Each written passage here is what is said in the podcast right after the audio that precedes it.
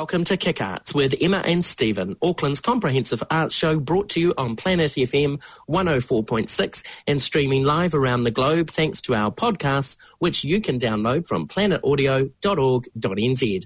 This show was pre-recorded during Auckland's level 3 lockdown last Thursday as we were unsure whether the studio will open for guests in time for Sunday.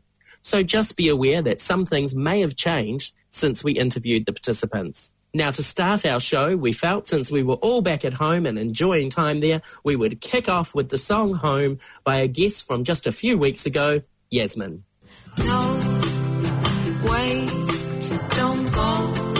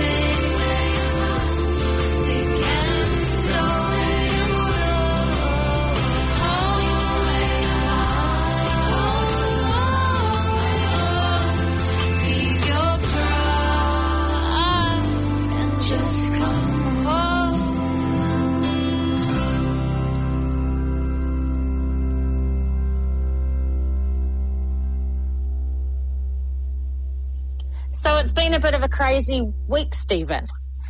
It has. Uh, Where were you the other night when we got the information that suddenly we were heading into lockdown again? So I had actually just finished, well, was just on finishing a tech run for Expect the Unexpected, which of course we've been advertising the last couple of weeks, which was meant to open on Thursday night this week. And we were in our second to last song. And the vice president walked along the aisle where I was taking notes and just said, Jacinda's gone live for community cases. And I just kind of was like, and then he walked away. and then about five minutes later, they just started the Bow's finale number. And I got a text from a friend who was in the show but not at rehearsal saying, I'm so sorry. And I was like, what? And he said, we're going into lockdown at midday tomorrow. So as soon as the song finished, I had the pleasure, not, of sitting the cast down and telling them that the show had, was going to be not opening. No, just devastating and so close to opening. And I mean, lots told that story back in, in March. Uh, so what's the plans? Will you postpone, or postpone and come back or are you just waiting to see where it heads? At the moment, I mean, there's nothing we can decide until we actually know No. what the story is. So we're lucky because because of the nature of our show being a cabaret show with um, APRA rights as such rather than book rights. Um, right. we can pretty much mount at any time dependent on the availability of the theatre and the cast. Um, unlike some of the shows who have been are having to postpone, where they have to reapply to rights holders to see if they're allowed to do it. at certain time, you know. So I would like to think that our plan is that we will remount, um, but I suppose we just don't know yet whether that's two weeks away, three weeks away, four weeks away. Um, Yeah, And, and perhaps when this broadcast has actually gone out, everyone knows and will be listening thinking, what are they talking about? Haven't they read the Herald? exactly. And I think too, um, there's a lot of schools that have been working towards assessments that have been put on hold again. I, Yeah. I am really feeling for our Auckland NCEA students at the moment who. Um, the one, the girl in the supermarket who served me today is at a local high school and knows me because I relieve there. And her, she said that they were meant to have been doing their level three assessment on Wednesday during the day, and that's been put on hold until question mark again. So, you know, it's that whole for everyone and within um, Auckland alone, the amount of shows that were about to happen. Takapuna Grammar was meant to be having Ghost this weekend. Centre Stage Theatre Company had their Elton John revue opening this weekend. Um, and so many other ones as well. And then, Oh, of yeah. course, people like you who are in rehearsal for chess. Well, is it two weeks away, three weeks away? two two weeks away, less than that, yeah, and, and really tough because um, you know this is we postponed it earlier in the year, got it going again, and now we're so close. Um, but we'll we'll create some way of performing something. Um, we'll just wait and see what the decisions are as as to how and when that might might look. Something something has to come out from all the hard work that they've done. You know, even if it's live streamed, but we'll have to do something. So A few wait people and see. suggested that to us as well. Maybe we could, because at the moment, this with even you know, if we went into level two, we could be in the theatre and we could video numbers and Mm. you know. But no, it is. It's really hard. But at the same time, I'm glad that we didn't wait just in case because there's been some fantastic theatre since Yeah. we came out of the first lockdown until now. There has been some amazing theatre. Yeah, and I think I think it was you that posted it. I read something on Facebook around, you know, still celebrate the fact that you've been making theatre. We've been getting people together out of their homes, doing awesome stuff for several weeks. Yes, the ultimate end is the performance, but but the journey is part of it as well. And hopefully there'll be some way for these groups to still perform. Mm, it was beautiful for us. The the cast didn't want to go home, so for many they were there until 10, 11, singing songs. Um, every now and then someone burst out crying, but we were all there as a family, Nice. and it was really special. And it showed just how much of a family we had become in the last few weeks. Yeah, yeah. And I think this one was just the shock of it being so quick. There was no two or three day warning. It's it's tomorrow, you know, and so there wasn't time to even catch your breath and go, oh, what could we do? But anyway, hopefully when this has gone to air, there's some clarity, and uh, next week's show we'll give everyone an update on where we're at with our productions. Definitely. So, who's first up, Stephen? Well, we caught up with Peter Feeney. Well, we're now joined by Peter Feeney, who is well known in the New Zealand acting scene, but has just launched a new book called Acting and How to Survive It. Hi, Peter. Thanks for joining Kick Arts via Zoom. Oh, this is awesome. Thanks, Stephen. Thanks, Emma. So, Acting and How to Survive It, I'd imagine this is quite a large book. yeah, it's quite funny. I don't know why, but when you said that, originally we had an image of me playing Milo in Milo's Wake, and it's a poster image we are going to put on the cover. But he's holding a big pint of Guinness, and we thought we'd probably send a wrong message to people about how to survive acting. Yeah, hilarious. Um, So, Peter, I mean, I think oh, a lot of us actors do survive sometimes by having a quiet debrief afterwards. Yeah, what was someone said that if they did drug testing for Oscars the way they do for the Olympics, they'd have to hand quite a lot of them back. There might be something in that.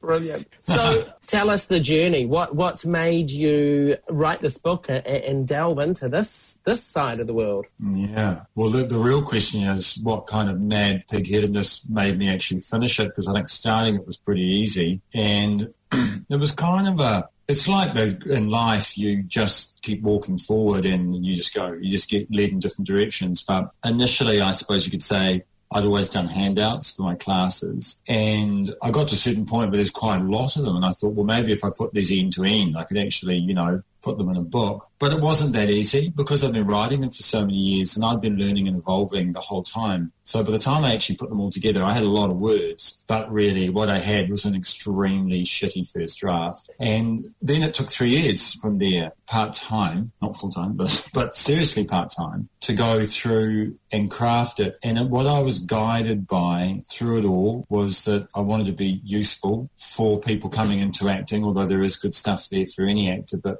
I just thought, I really want this to be of use. I'm not going to pretend to be original. If someone else has had a good idea, it's going to end up here and I'm going to reference it. I'm not going to keep it out because I'm pretending to know everything. And I suppose by the end of it, I was thinking, I want the book that I wish that someone had given me or, or, or the, the stuff that I wish someone had told me when I started so I didn't have to make all of those incredibly stupid mistakes as I went through. So that was a motivator, yeah. But it was, look, you know what? I won't pretend. It was hard work. I'm, I've written lots of other things. This was tough. This was hard work. Because I suppose too, it's it's working out. Because I imagine that this book would be something I could see a lot of teachers picking up. Mm, You mm. know, so it's it's that cross between. Is it a teacher using it to pass on knowledge, or is it a student using it for themselves as well? Which puts No, I totally hear you. Um, and I guess what you've kind of touched on is that it's written by a teacher and an actor. So it may be a hybrid beast, but the idea is that in a sense, yes, there's lots of practical exercises that are used in class that an, that an actor flying solo probably wouldn't have the occasion to use. But equally, I did want to explain stuff clearly, simply, but thoroughly so that, yes, I can imagine a teacher coming back to some of those long, windy explanations. But I thought for an actor, I just think it's really important to know that it's there, that if you, I mean, I know it sounds bonkers, but people were talking objectives and intentions to me for years, and I actually never really knew what they were talking about. I know it sounds stupid, and it probably means, makes me sound pretty stupid, Oh, but when people mention beats, I was because I'm a musician, yeah, or I I did more right. acting. People would say to me, "What about your beats?" And I'd be like, "Am I meant to be speaking in rhythm?" It's like, Yeah. what do they mean? Well, well, strangely enough, um, Cicely Berry talks about beats and being offbeat very much as in a musical sense. So, you know, there's more confusing crossover for you. So this book you've um, self-published, I did self-publish, yes. and was Yes. What was the thinking behind that, or was there? Oh, boy, Easy. yeah, was I thinking? Again, you know, there's not a lot of thinking going on in the writing and production of this book. Well, basically, to be fair, no, uh, I was turned down by every major publishing house in Australasia, so that was a motivator. But of course, I've never seen nicer um, rejection letters, I have to say. And their argument was that it was it wasn't paper plus and it wasn't literary f- fiction, so it wasn't popular and it wasn't niche. It wasn't literature. It was it was a niche thing. And um, while that was initially discouraging, I also got lots of good encouragement from them. So there, there was a kind of a double-edged sword. And then, of course, you know, you don't want to enter into self-publishing lightly because you have to learn how to do everything a publisher does, and you learn a lot of respect for publishers. You learn that, you know, publicity, distribution, yada, yada, yada. There's a lot to it. And you have to do all the things they do, design it, lay it out, which my amazing wife did, thank God, and proofing and all that. But having said that, it, it's been epic because, first of all, you actually get to keep a half decent percentage of profit after all your costs. But secondly, it actually has proved to be quite popular. So we're going into a second print run and um, we really haven't had it out there for that long. As well as that, I'm able to, and weirdly how we find these benefits from COVID, right? But I'm able to from now focus on New Zealand and getting it out to all the bookstores and all, all happening here. But, you know, I do have crazy plans to get it to Australia next and then to get it you know, global and go and visit different places and around the world. So yeah. I know this person that has these amazing contacts with drama teachers. Oh hell, I want, I want to, I want to, I want that person. Please deliver them to me, bound and gagged, with all their secrets uh, stuck to them on post-its. It's only because, um, Peter, I'm the president of Drama New Zealand, the Subject Association for Drama Teachers of New Zealand. Wow, and I could have been sucking up to you so much more in this interview if I'd known that. There should have been a disclaimer up front. I can make or break your book. So, Peter, for um, our listeners, I mean, those that perhaps don't know your background or story that led you into a space to write this book, give us the, the two minute overview of your career. No Two pressure. minutes, great. No pressure, but That's your good. time starts now. That's really good. Farted around, didn't have the confidence to start acting, got into it in my late 20s, was historically lucky because there were no drama schools in Auckland and all the graduates from Toi Whakaari stayed in Wellington. And so talentless chaps like me were able to leap into work doing Hercules and Xena and all that stuff. So got a training on the job, went a certain way with it, you know, got work in Australia and whatnot, started up teaching as a side hustle and I used to drag my sorry ass to class and go, oh my God, I'm not acting, how depressing I have to teach. And then that slowly got turned around to become actually something that I was really, really enjoyed. That writing and acting are my three big things. So yeah, I, people will recognise me from stuff I've done, you know, over the years, you know, um, different TV and film in Australia, New Zealand, and some British stuff. So I'm reasonably well known, but I love the variety. So for me, for instance, if I only did teaching, I would I would struggle with what am I bringing along here. You know, I what am I bringing that's fresh? That and I, I and I'd, I'd, just be giving out and giving out and giving out. You, I see actually see you nodding like Mandian. So I think you know what this is like and then, you know, and, and again with acting, there's no control. So if I was just being pushed around and told what to do all day, I potentially could find that frustrating. Um, although, you know, having said that, underemployment is, let's face it, a fact of life for most professional actors, including me. And then, of course, the writing, you know, I write and I write scripts and I've written a book, another book and other things. And, you know, that came damn in handy for writing this too. I think it's really important for, um, as teachers, for our students to see that we don't just talk the walk, that we walk it. Yeah, I was really influenced by Mike Alfreds in his book Different Every Night. He, he just did such a good service to our teachers because he said he got his course at LAMDA down. Like he went to LAMDA for three or four years and he was teaching, you know, stage one, whatever, theatre technique. And then he got it down. He was like, great, that's great. I can sort of park that. And then he turned up next year and he rolled out this course and he said it was his worst year of teaching ever. So he was he just stopped, and if it's if it's not green and growing, it's ripe and rotting. If you know, and and and that's for me when I go and teach. I'll always prepare well, and then I will go and fly by the seat of my pants because I just don't, you know, I don't want it to be. This is what we teach here. This is what we taught last term. We're teaching it again. You know, I just would hate that because I think if you're risking something, the the actors catch up on that sense of risk, and that that's exciting. You know. Mm. But if you're just spouting all the stuff that's supposed to be some irrefutable commandment, then. Absolutely. Um, tell us about the Actors Lab. Give us a promotion for that as well while you're here. Oh, God, yes. Well, happy to sell anything, really. Well, that's been evolved from me teaching now for about, Christ, 20 years or something, almost. And and again, it's really interesting because the, the book evolved. I mean, the same. If anyone, you know, I've said to people it's hard work, but if you're going to write a book, just start because you don't know how it's going to end. And it's a bit like with the teaching, it's really interesting how it's evolved over the time I've written the book and influenced by my writing of the book. So what I arrived at was I started to getting guest tutors because I started to think, well, maybe Peter Feeney doesn't know absolutely everything about acting. Maybe I should get in someone else. So I get in someone like Joel Tobeck and he'd sit there and he'd completely contradict everything that I'd said and done the week before. and I remember thinking, this is great this is what people need to hear that there's no right way to do this, that there's yeah. lots of ways to skin a cat, that everyone's different, that your approach changes role to role, yada, yada, yada. So then we started to get them in basically to the point where, you know, I will come in you know, every third session maybe. And I just want to keep, I just want to watch people where they're going and watch their progress. And, and, and that continuity is important, that watchful eye. Michelle Hine does it at, at um, or has done it. She's now no longer running TAP, but that was her role as head of TAP, just to keep an eye on people's artistic growth. So I'll do that. But then we get in, you know, my God, we get in uh, Lori Dungey, who brought Theatre Sports New Zealand. She'll do improv. We get Sherry Moore, who's the voice coach coming in doing, you know, voice accent acting. She's a voice coach at TAP. We'll get Joel Tobeck, working actors. We'll get Roseanne Liang, you know, um, uh, New Zealand director. We'll get, and these people are often coming off sets and coming straight into class, which is pretty exciting. So, so, and in other words, what I'm trying to say, God, I can't do a short answer, can I? So sorry. Is that the point of difference for me? First of all, I want to say in Auckland now, actors are sport for choice. There are a number of very good acting coaches, and they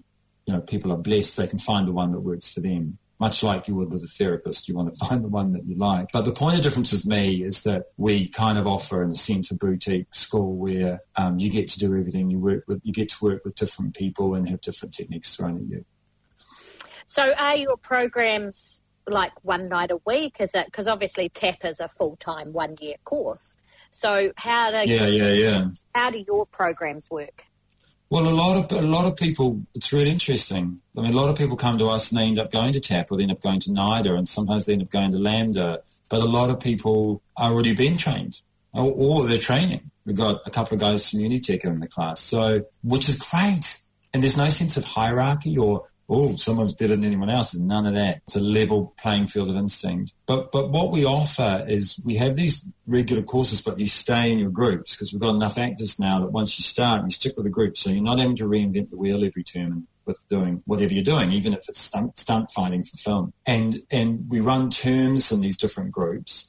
And at the end of the term, we all say to the group, what do you want? Do you want more American accent? Do you want British accent? Do you want, did you like stunts or do you want improv or do you want more screen? And, and people basically say, I want, we want this, we want this and find it out. And they, they, so they get to lead their own learning. But as well as that, because of COVID, we did online screen acting classes for the first time and they just went so well. They went scarily well. So we now push the screen stuff. We do occasional little online courses because we find that is the best way to work for screen.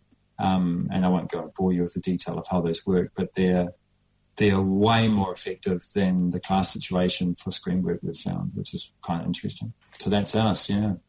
Well, to wrap up, you get a, a moment of a shameless plug, we call it, and the Oh chance to um, tell everyone listening where can they track you down either for your classes or to purchase your wonderful new book. Oh, that's so nice. My book is being sold at a whole lot of bookstores, and I don't know who they are because it goes through a distributor called Wheelers, and these orders arrive and I send the books off. But I know for a fact that it's available at university bookstores in Auckland, Wellington, Christchurch, Dunedin, and it's also listed in a lot of bookstores like Time Out. Haven't knocked on Unity store, but that's next. Um, the book's also available on our website, which is actorslab.co.nz or one word, and you can get it there. And that's the place to go to to find out more about what we do in the school as well. And and um, and then it's often a good idea from there to contact me or my producer Emma and just have a conversation about where you're at with your acting, and we can kind of advise you, you know, what you can do either with us or someone else. Fantastic. I'm going to There be you go. I'm going to be getting a copy of the book. Me too. I've already put Oh, a few can, people. can I talk about something else? Um, it's for a second. I know that's supposed to be the last bit, but this is my other book. This is um, my first book, Blind Bitter Happiness. I don't know if you can see it, but um, I've written that up now as a TV series, and that's being shopped around. And I'm going to be shameless about that because I want to put any kind of pressure I can on on multiple commissioners of television in this country to make that into a television series. So anyone that's listening, if you want to write to member of parliament or, you know, um, stalk TVNZ, I'm at the pitching stage with that. That's my next, my next project. I want to get that made as a TV series. Oh well, I'm imagining that like our last time we were in lockdown, that there will be lots of people turning to the arts and Yeah. back on Netflix, back on free theatre, etc. So yeah. it's a big reminder again of how important the arts are, are within our society and our community. So thank you so much, Peter, for what you are doing for the arts and helping bring forth the next generation of actors and teachers with your book and your classes. And we, Mm. we hope lockdown goes well for you. And Stephen and I definitely look forward to catching up with you in person when we know what's happening post COVID COVID. When we're back in reality. And that was a really good last word, but I have to say, you're so right. Like, it's such a downer time, but in entertainment, everyone's turning to it. So there's a weird upside here, which which means for us creative people, it's actually not completely uh, a bad time. It's actually there's a lot of optimism and and creativity and growth going out there, right? Yeah. Definitely. So nice to talk to you guys. You're so generous giving me your time. Thank you. Thank you. No worries. Perhaps my greatest fear among my many fears vis-a-vis COVID-19 is that in the coming years there will be even more film and episodic TV about zombies. I think I'll write a zombie film set in Hollywood in which the writers all get bitten by a zombie carrying a disease which, when you are infected, manifests in a desire to write zombie films. I know our job is to hold the mirror up, to society. But I've been avoiding mirrors of late because it's got so goddamn ugly. Remember when Cersei Lannister was absurd hyperbole? But now she seems quite tame and her naked walk of shame, being pelted with human poo, is just what we daily do on Twitter. I know I sound bitter, but tell me, how do you make great art when reality is jumped to shock? The 2020 BAFTAs. No one's stronger than an artist in a crisis. Comes hell or high water, pandemic or disorder, we will stand up to give each other prizes. If there's no one to applaud me, who am I?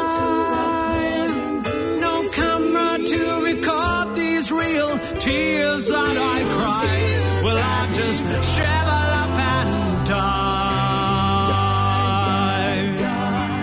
If an actor dressed as a tree falls in a forest and the self-tape doesn't upload, does she even exist? Does she even exist?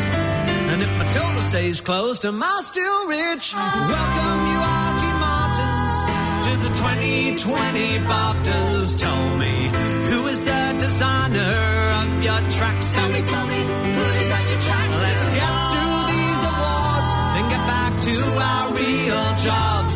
Signing virtuous petitions in our outfits.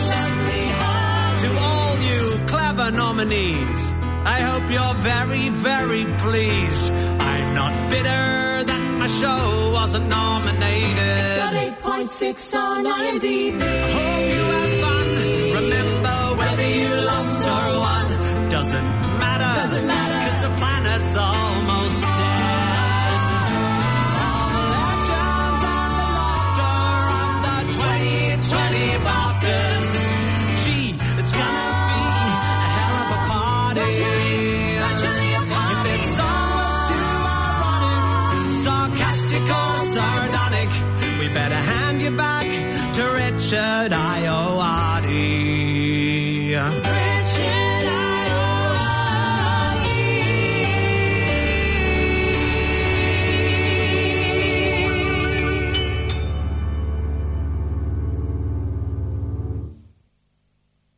And that was Tim Minchin's BAFTA song, which was recorded during COVID. And, you know, I appreciate the BAFTA awards are not something we celebrate here.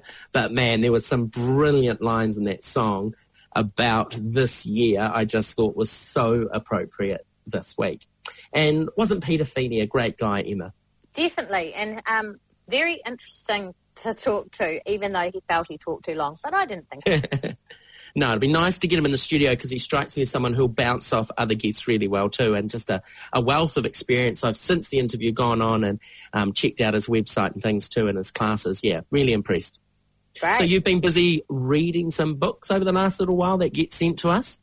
Yeah, so um, Lighthouse Publications sent us a um, series called the Staying at Home series, and it's um, there are six of them that I've received here, and they were actually a, they're a children's book series that was written in China as a response to the lockdown of COVID nineteen in China at the time, and all of the books have something to do with how children can fight the virus or how they can see the virus around them, learning the dis- to identify dangers or how to face challenges with courage as they grow.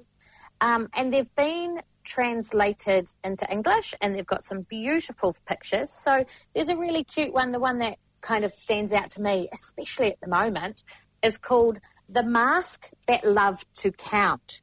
And it's a um, surgical mask. And the first page says, a mask in the pharmacy started to count. It counted all the people and everything they'd brought. It noticed that more and more people were coming to buy masks. One, two, three, ten, twenty, thirty. The mask that loved to count couldn't count fast enough. It was just thinking, counting customers is like counting stars. And anyway, later on in the book, it goes on to explain that the mask discovered that it was because there was a virus. And it's basically teaching kids about what the masks do and the virus. Um, so that's a really cute one. And then there's That's really cool and topical given we're being encouraged to wear them more and more now. Yeah, definitely. So, um, yeah, they're really, really gorgeous little little books. Um, the another one was called A Journey of Nine Thousand Millimeters, and that's about the difficult time for kids being confined in small spaces because they're stuck at home, and Mm. it's about you know being in one space with a table, a coffee table, a sofa, and toys, but they're separated from friends and family members. So it's just a really lovely Nice. series of book um, from the Staying Home series, um, and yeah, they're available in all good bookstores. And probably can buy them online given our current shopping. Um, that's fantastic, Emma. I love getting different things. So if you've got a book out there that you've written or about to publish or you've spotted something really different, flick us an email at kickarts1 at gmail.com. Now, speaking of books, Emma and I caught up with Chris Stewart, who has just written a book called For Reasons of Their Own. Good afternoon. Hi, Emma. How is Sunny Nelson? Today it's absolutely beautiful. I must admit, I've taken the dogs for a walk along the river and everyone's happy. Oh, fantastic! And are there many down there wearing masks already, or that hasn't kind of hit Nelson? No, no, nobody's wearing masks, but I did have to go and do a couple of, um, post a couple of um, letters and I have noticed that, um, you know, distancing's in place, walls are back up, um, yeah, level two's in the air. Right. So, tell us a little bit about your book. Well, my book is probably the result of about 20 years of humanitarian work and about half of those thinking about writing a book. And um, it, was- it was originally, originally I wanted to do an, a, a sort of a semi-autobiography, but after, um, after a while I didn't think I was interesting enough.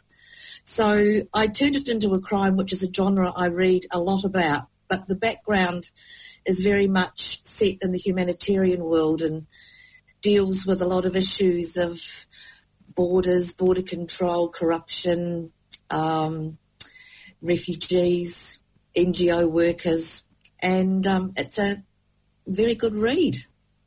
And so you have a background in this humanitarian work, haven't you, as, as both a, a nurse, a consultant, and, and working mainly across Outback Australia, is that right?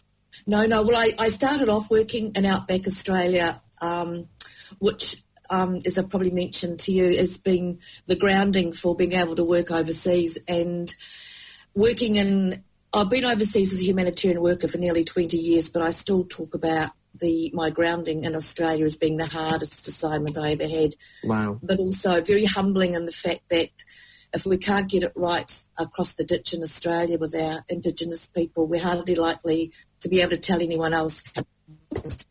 But most of my life, um, I went to the Middle East after the first Gulf War, and um, somehow ended up working mainly in the Middle East for quite quite some time. Great. Wow. And what inspired you to suddenly then write this story?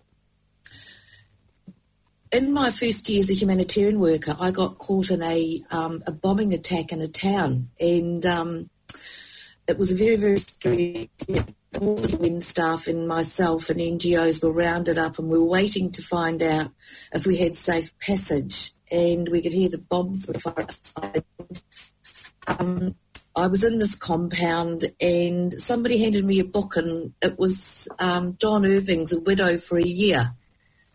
And reading that book was just amazing because it transported me out of the situation I was in into another dimension. And I realised then that the power of writing to transport an ordinary person from to extraordinary was an amazing thing to do. And when I thought about writing a book, you know, I used to say to people, well, no one wants to know about the Middle East, and they didn't in those days. It was way before anyone had any interest in some of the things I was seeing and doing. Um, so I turned it around into a crime, and it just made it more interesting, um, I think.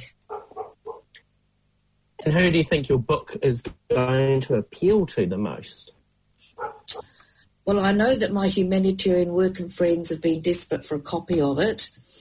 It's a book actually that should appeal to a wide range of people who don't just want a who done it, but want a who done it that Right. actually is makes them think when they turn the last page and leaves behind some really challenging questions about themselves and their lives and the way that you know the way that we are uh, as a global entity, how we manage our lives. And, and what's next on the horizon for you, Chris? What, what's the rest of 2020's strange old year that keeps on giving looking like for you? Well, you know, you have to pivot on what's available, and I, I wanted a bit of a rest after um, after the last book, but because I've had so much feedback about please let there be a sequel, I've started a sequel and um, making use of the downtime now to um, to continue the story of Detective Inspector Robbie Gray and um, how she's going to cope now. She feels very broken after her last case, so I'm back writing. And tell us a little bit about, can you describe to us where do you sit and do your writing? I have my writing room. It is a beautiful wee space with an Aboriginal painting on the left hand side. I've got bookshelves either either either side of the painting. I have a whiteboard with all my ideas and notes and timelines on for the next book I'm writing. I have a massive big rubber plant that's leaning over towards me. And I have a room full of my artifacts from travelling, painting bits and pieces, giraffes. Um, I've got a really early painting from Fatu Feu'u, um, who's a well-known New Zealand artist. And generally, it's my wee safe haven, and I lock the world out because it's very, very difficult to write in Nelson, but too sparkly and nice. Yeah, I would want to be down on the beach or walking along the river, definitely. I have to close the curtains and pretend I'm somewhere else. But I, but I have to do, I have to be like that because um, I need to be disciplined, and I write in scenes. So it's great for me to write a scene and then think I need to go for a walk now. And as I'm walking along the beach, something will click or not click. Um, it's very helpful. Fantastic. Well, it sounds like you've definitely got, I mean, you're in one of the most magnificent places, in my opinion, in New Zealand anyway. And then you've got your own special space. So, what better inspiration to be writing in? Well, you know, I was away 25 years out of New Zealand, and when I decided to come home, it was Nelson. And uh, I couldn't have made a better choice. Oh, no, that's fantastic. Well, Chris, we wish you all the best success with this book. For Reasons of Their Own is the title, and I'm sure it's available where all good bookstores, book shops are. I could totally muck that line up, didn't I? Um, but we wish you all the success and, and look forward to seeing what the sequel may look like. And we'll be passing a copy on to our reviewer who's um, busy using COVID as a time to catch up with some reading. Thank you very much, Stephen and Emma, and have a lovely day. Thanks so Yeah. much. See you later, Chris. Thank Bye. care. Bye bye. Bye.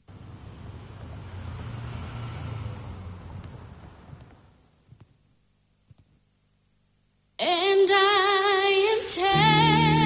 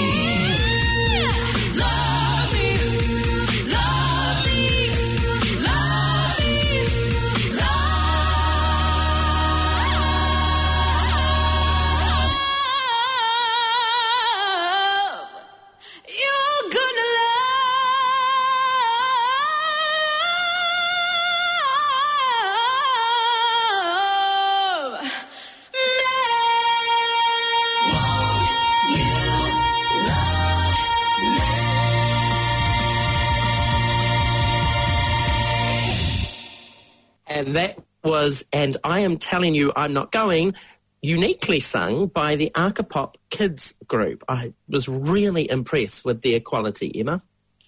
Yeah, it was fantastic. It was very unexpected. Absolutely. And joining us now in the studio is performer Blake Tuke. Hi, Blake. Hello. How are you? I'm good, thank you. Good. And yourself? I'm good. Um, nothing like being back on Zoom again and not in the studio, but we're really lucky, I suppose, that we've got technology and we can reach out. Yeah, yeah. So tell us, Blake, where do you fit into this is my famous question where do you fit into the arts landscape in New Zealand? Um, well, it, it first started off with uh, me just dancing at a local studio. Um, and then I saw more, got into the singing and acting through school, and uh, and now my uh, profession is musical theatre, and I, and that's what I love doing. So, what's different, in your opinion, between being a dancer and being in music theatre? Obviously, the obvious, you've got to sing. hmm What What is it for you? Why has the preference come about, do you think? Um, I, I think it's just a necessity that everybody needs to have uh, to be a working performer these days. Like you have to be as versatile as possible and to be able to uh, offer those wide range of set of skills and being able to say, yes, I can dance, yes, I can sing and act. I'm a triple threat and um, I can uh, do whatever you need um, me to do as asked here. Fantastic. So, pre COVID, the first time around, you had just finished an international tour. Tell us a little bit about that. Uh, yep. So uh, last year I uh, started the international tour with West Side Story. Uh, that was an Australian production put on by Opera Australia and GWB Productions. Um, we did a four-week rehearsal period in Sydney, which started in February, March. Um, and then in April, we started, uh, did our opening in Melbourne. Um, and then after that, had a little bit of a break and then uh, went over to Wellington, then Europe, over to Germany. Um, and that was pretty awesome. And then uh, came back to Australia, to Sydney, the Sydney Opera House to perform there. And then after that, it was Canberra and Perth, and that was December. Fantastic. And had you been to Europe before? I hadn't, no. That was the first time. So that must be pretty cool to be doing something you absolutely love, getting paid to do it, and being in a completely new country. Yeah, it, it, it was an incredible experience. Um, uh, the the funny thing, the the one main thing that I take back from it is actually the audiences, the audience reaction, because obviously it's international, it's a completely new um, language, um, and to, whilst you're performing, you actually have subtitles. Um, on either side or at the top of the stage of the theatre, and and in Germany, the audience would be absolutely dead silent with all the laughing cues, with um, everything throughout the entire show. But then at the end of the show, with the bows and stuff, you would have a standing ovation with a eight minute to ten minute applause, even when the curtain's down. It's like the the best uh, appreciation feeling ever. It's fantastic. That sounds so good. So, Yeah. thinking about the journey, obviously you're back now in New Zealand for a little while. So you had finished in December in Perth, and that was where you were going to settle for a while, wasn't it? Yes, yeah.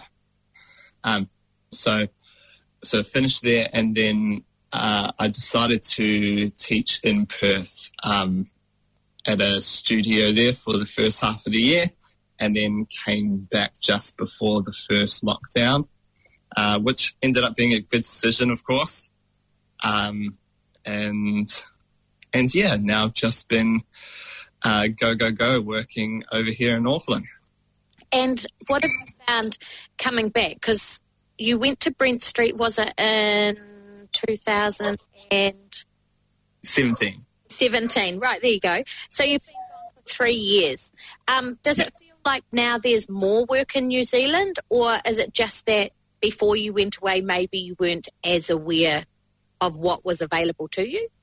I, I very much, yeah, I, I do think I wasn't aware of the availability. Um, plus, like w- when I was studying over in Brent Street, you do obviously become one with the industry over there and you have connections and stuff like this. And, and that's the main way of getting obviously work. And I guess I just didn't have as, as well of a, um, of a connection with industry over in in Auckland. Does that make sense? Yeah, that totally makes sense. I mean, at the end of the day, too, you literally left school and went to Brent Street, right? So, so you were Yeah. only eighteen when you went away. So, Yeah. Teenagers probably don't know what is actually out there in the world. hmm Yeah. So, once you finished Brent Street, that was at the end of that year. Um, What did you do prior between Brent Street and West Side Story? Obviously, you worked a lot on your voice. Yep. Yep. Um, so it's, it's just the simple things. Obviously, keep on going to classes, dancing, singing, and acting. Um, just keep on training and training because you can never um, get to the peak or or learn enough.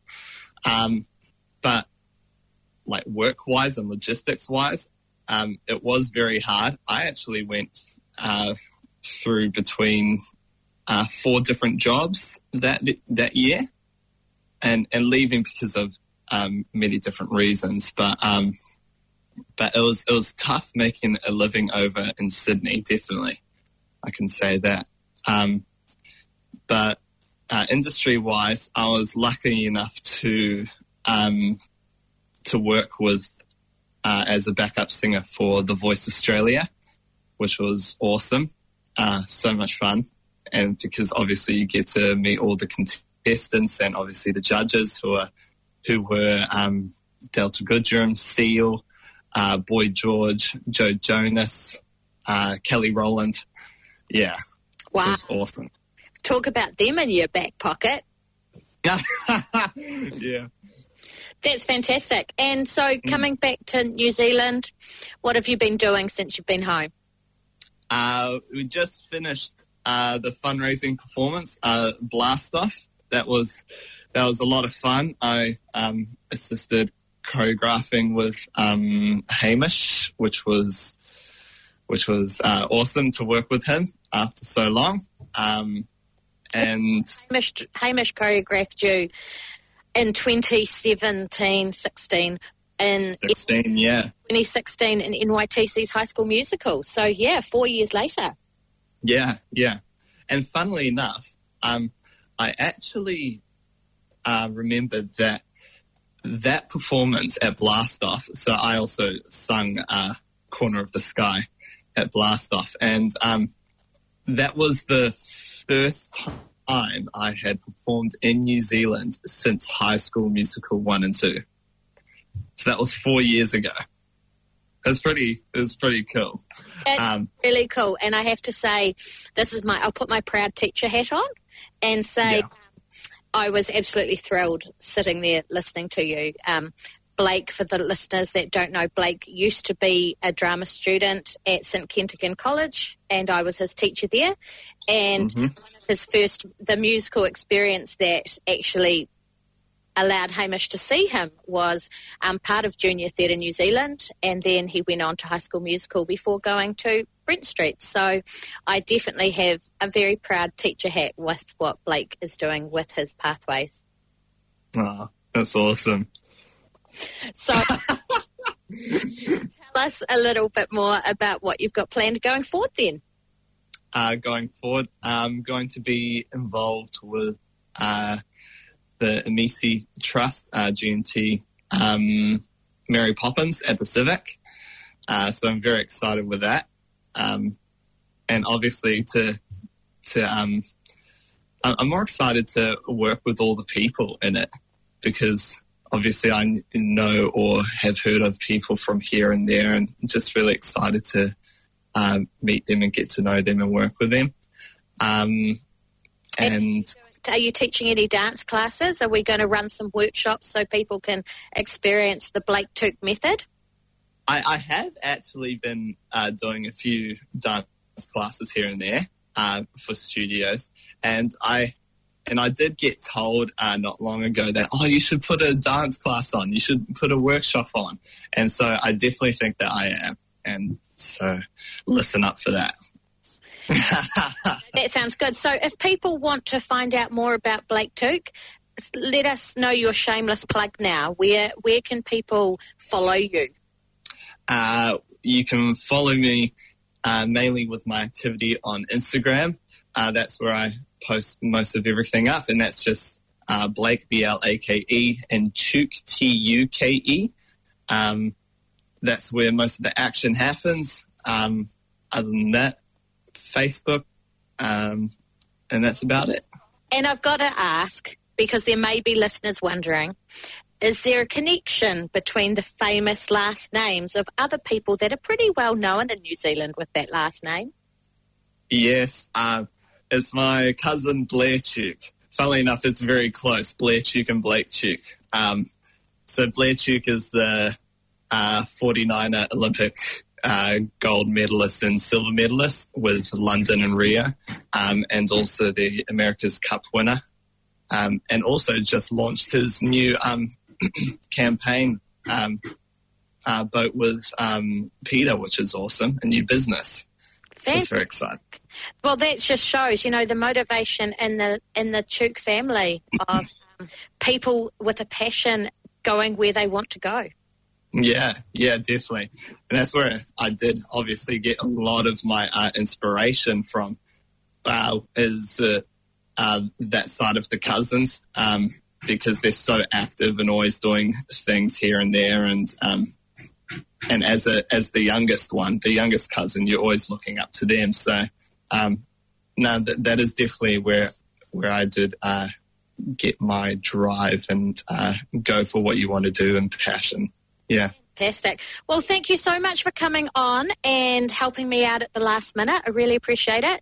And I look forward to following your journey. And Stephen and I would love to have you on in person. Maybe Mhm. when you've got your next project on, you can come on in person and be a part of our studio. Yeah, of course. No worries. And thank you so much for today as well. No worries at all. Thanks, Blake. The most beautiful sound I ever heard. Maria, Maria, Maria, Maria. All the beautiful sounds of the world in a single word. Maria, Maria, Maria, Maria, Maria,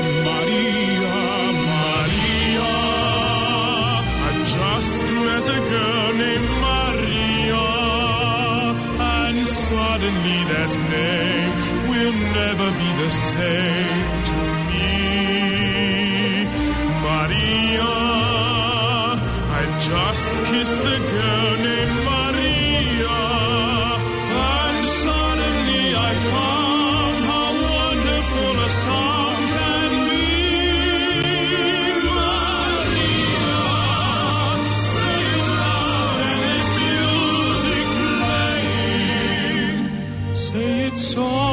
and it's almost like praying.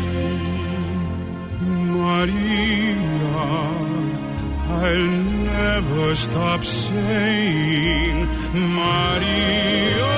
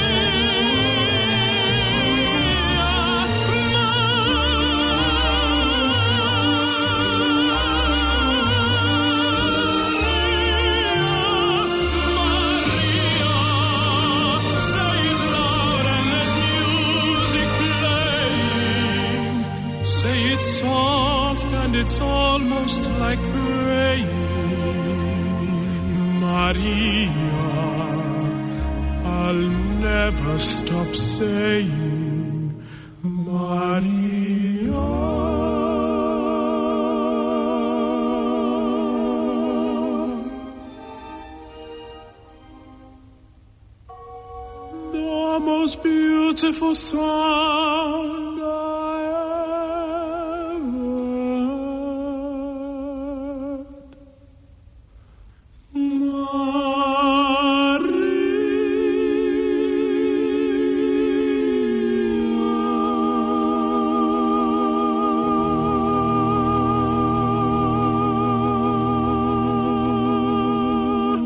And that, of course, was Maria from West Side Story, sung by New Zealand's own Sol3 Mio, who sadly had to cancel their concert this week due to being in level three at the moment. But hopefully, we'll see that concert rescheduled shortly. Now, we decided that we've had Patrick, our intern, with us for the last four weeks in studio, and we thought we might take this time to catch up with him to find out a little bit more about Patrick, but also find out what it means to be an intern with KickArt. So, hey, Patrick. Hi. So, um, Patrick, for our listeners, tell us a little bit about why you reached out to become an intern. Well, I was um, I was with my singing teacher, Patrick Kelly, and we were sitting there going, "What will be the plan for the next half of the year once we left lockdown?" And he said, "Why don't you take an interest? Uh, why don't you have a look at some radio stuff? I think you'd be really good on there. Um, contact Emma, get onto KickArts, and just have a like a play around with and see if you'll enjoy the atmosphere, the environment, the job, like."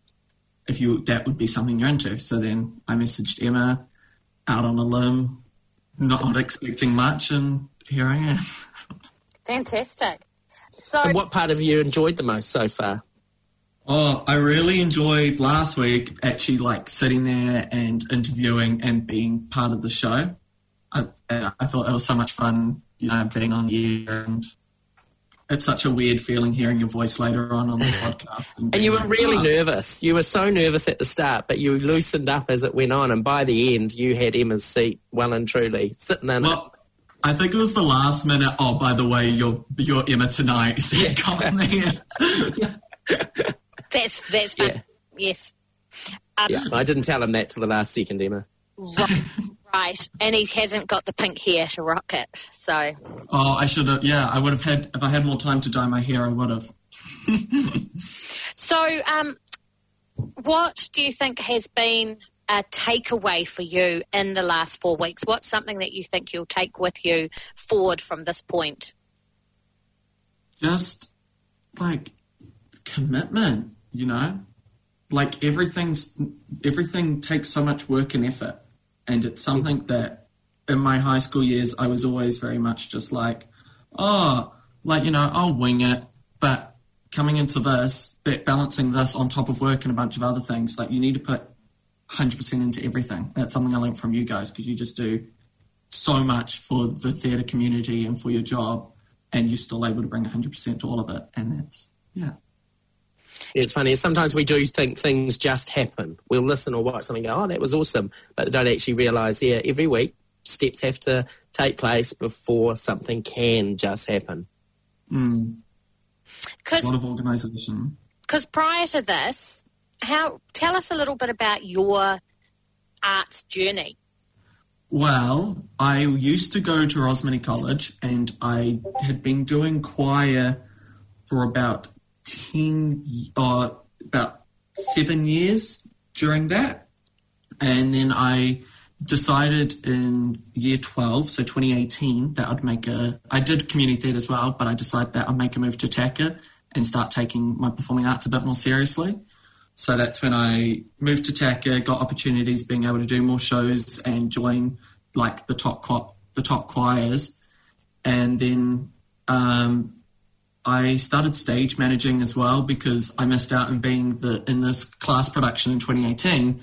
So I stage managed it, and then that opened up to stage managing all the other TACA shows like Little Mermaid last year, but then still being able to, to perform, which was um, which was more outside of school. I did APA in 2019 and was in Beauty and the Beast and Addams Family. And then this year I decided to take a gap year and being able to do stuff like this. So working through the day to fund my love for theatre and do like internships and learn more on the job rather than being stuck at a university. What's your day job?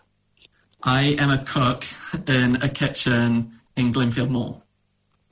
Oh. I'm going to say you used a few acronyms in there. So yeah, yeah. TACA, that's Takapuna Grammar School, which is where Oh yeah. In- for part for year 12 and 13 and APA is the Auckland Performing Arts Academy Yes, yes. And the chef skills we haven't tested because Patrick hasn't brought us dinner one single Sunday yet. Maybe once we get out of lockdown. Patrick has been coming straight from Sunday rehearsals to to us haven't you Patrick yes, I am currently playing Mr. McQueen in Urinetown at Centre Stage. So I go Brilliant. from there home for about an hour to rest up and then straight to the radio station. And what's your long term goals? Where do you see yourself in, in five or ten years? What's where's the passion heading?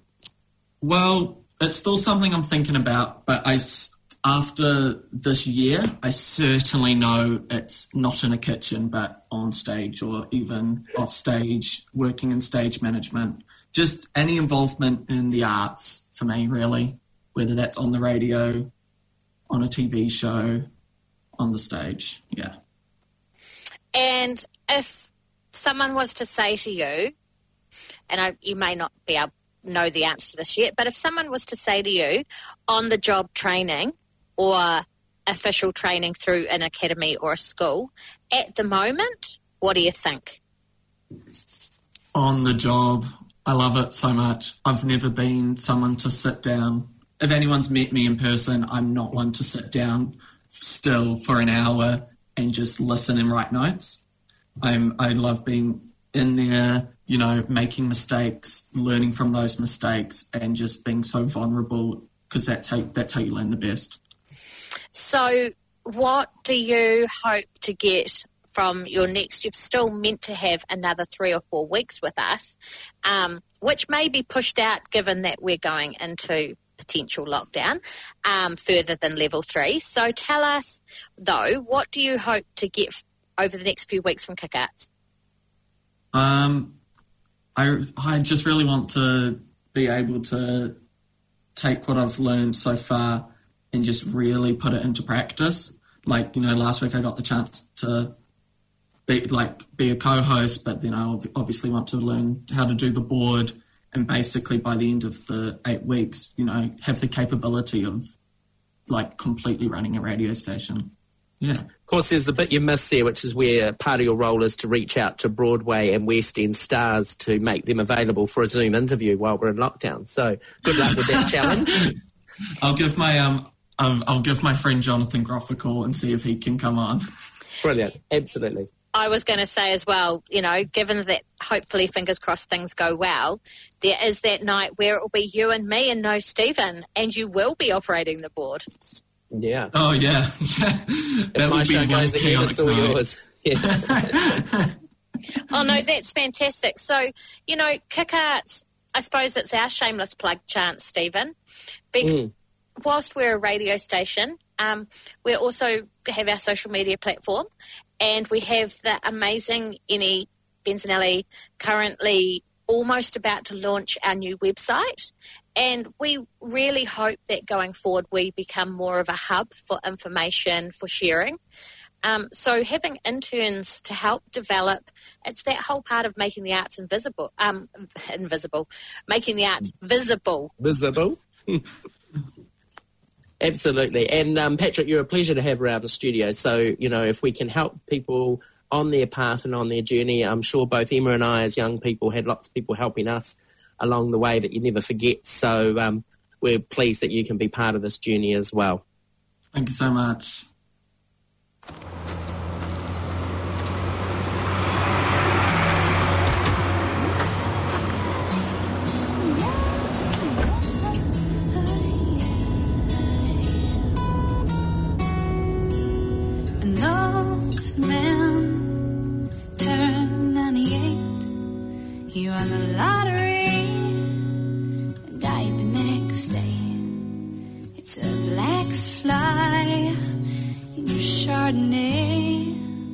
It's a death row pardon. Two minutes too late. And isn't it ironic?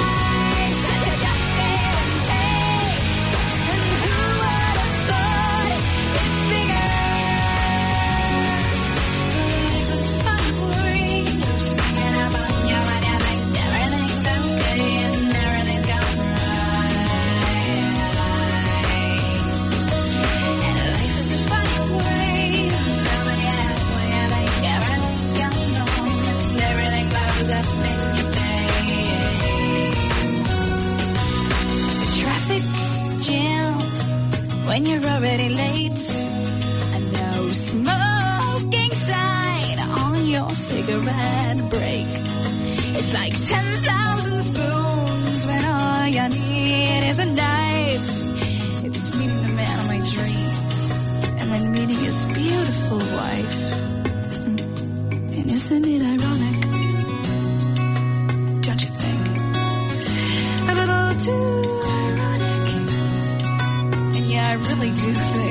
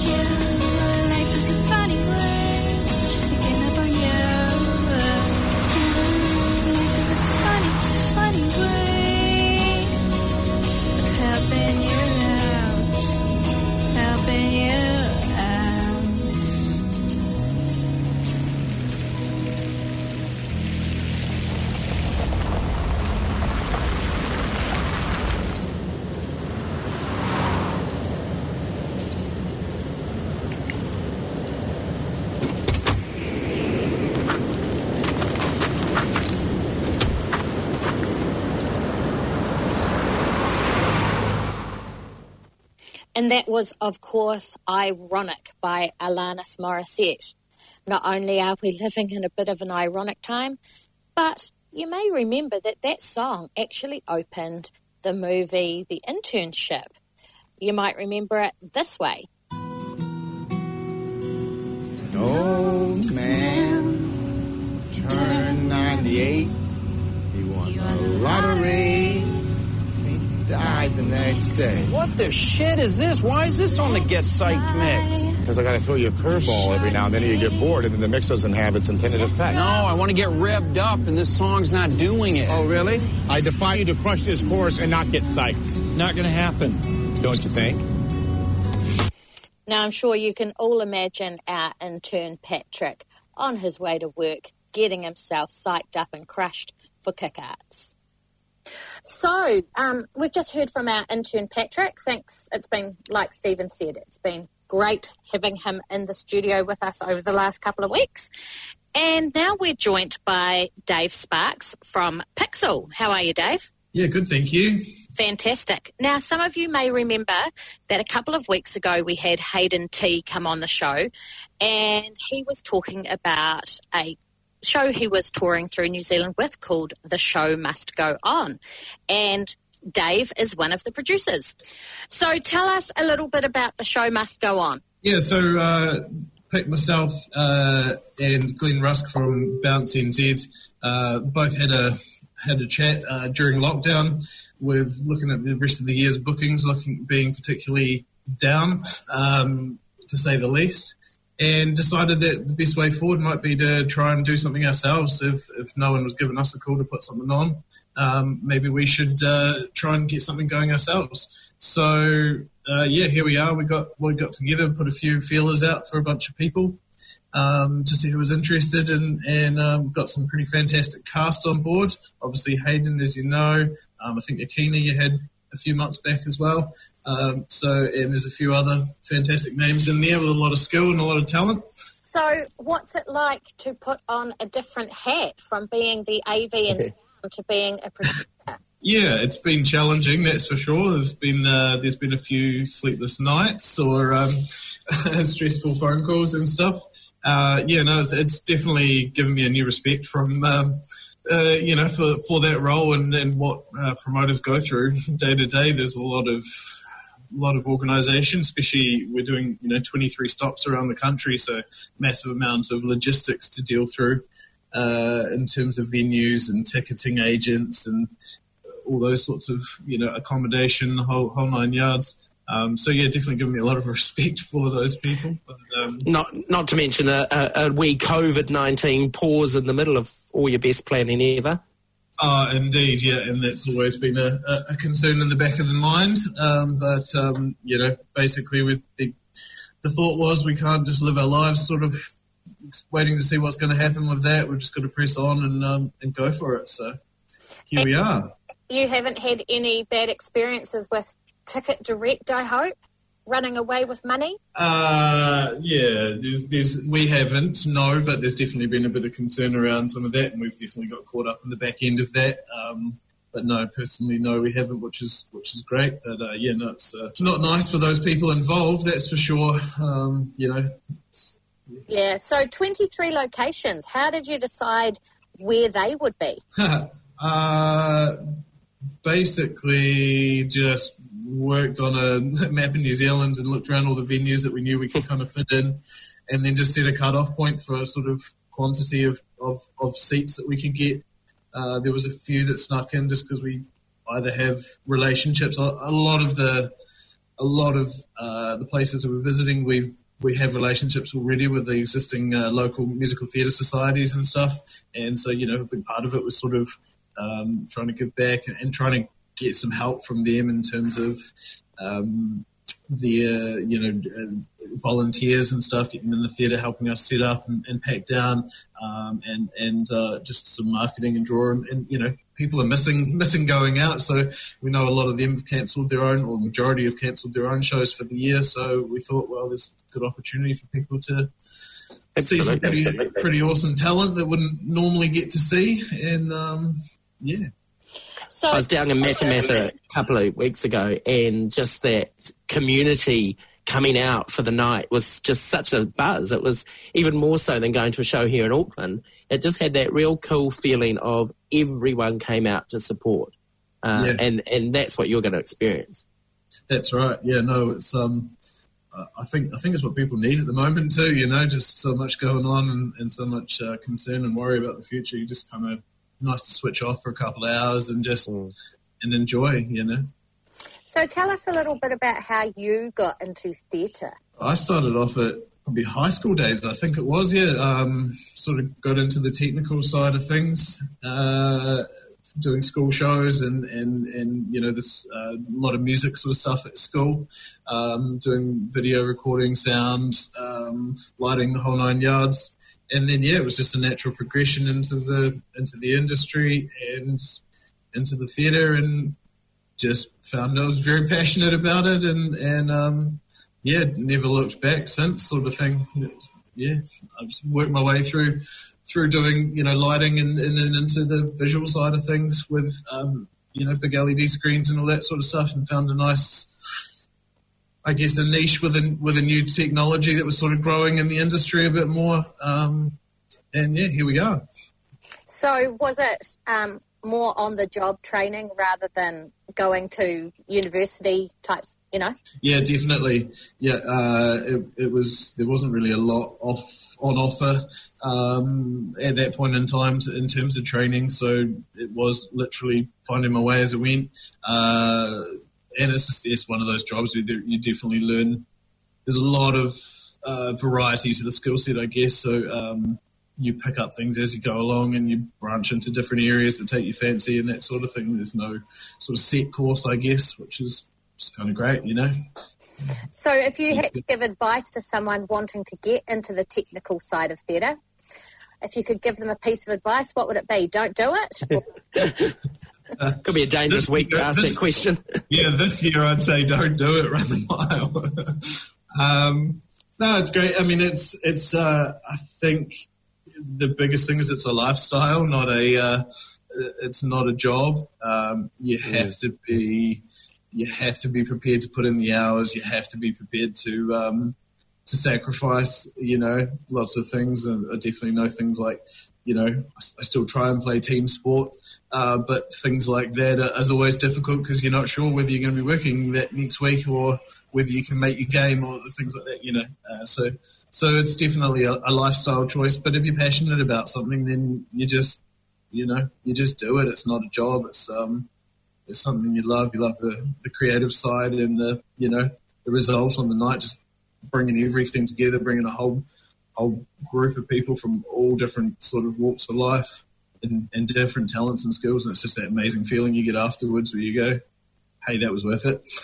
Awesome. So, if we give you two minutes for a shameless plug for the show must go on, how can we find out more about it? Where can our listeners go? And no pressure, but Hayden did do the perfect reenactment of the Kiwi Burger ad by naming every single city. No pressure, no pressure. I'm not going to go there. Um, the best, the best, the best way to find it is uh, www.theshows.co.nz.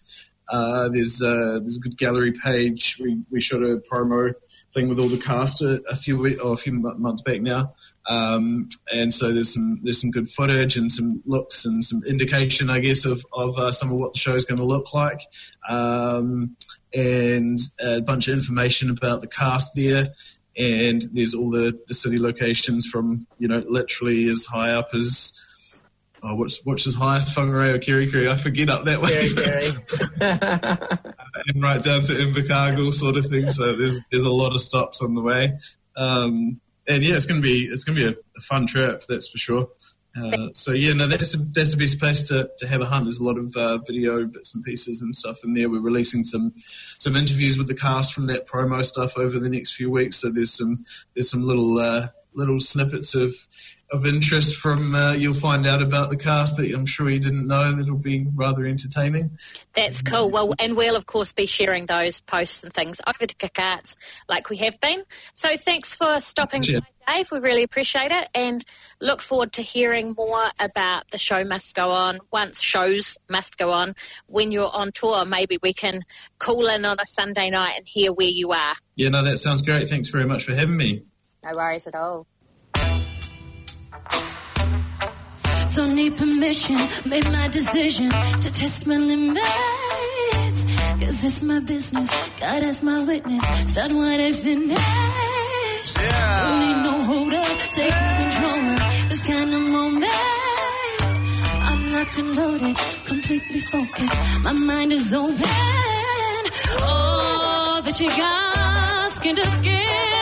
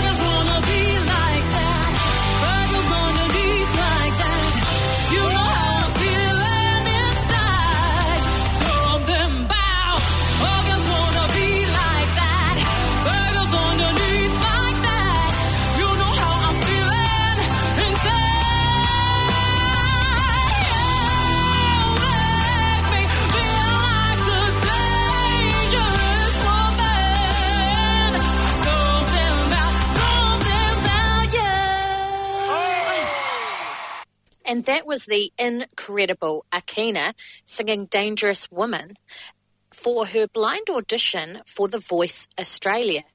She is so amazing. So make sure you get along to hear more from her at The Shows Must Go On. Check out the details for that as Dave let us know at www.theshows.co.nz. Touring through New Zealand soon. That was great, Emma. Dave's a really nice guy. Yeah, thanks, Dave, for jumping on. And a huge thanks to all of our guests who came on at such short notice as we did what much of the country is doing and pivoted pretty quickly. Yeah. Absolutely. And of course, by the time this goes to air, everyone listening will know what the plan is for this week. But when we're recording this, we don't know. So we'll catch you next Sunday, either in person or back here um, pre recorded. But it's great to be still able to bring it out. And thanks to our friends at Planet FM for getting this up on time. Definitely. So remember, if you've got something happening in the arts, email us at kickarts1 at gmail.com and follow us on Facebook and Instagram. Absolutely. And we're going to go out tonight with the song Come What May from the stage version of Moulin Rouge, sung by Aaron Tveit. And we hope you all have a great week. And remember, wherever you might be at home or out and about, to always kick, kick some butts.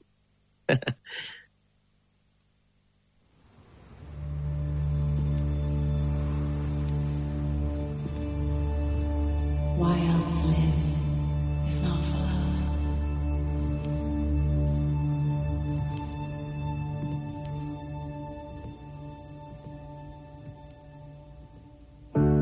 Never knew I could feel like this. Like I've never seen the sky before. Want to vanish inside your kiss. Every day I love you more and more. Listen to my heart, can you hear it sing? Telling me to give you everything. Seasons may change, winter to spring. But I love you until the end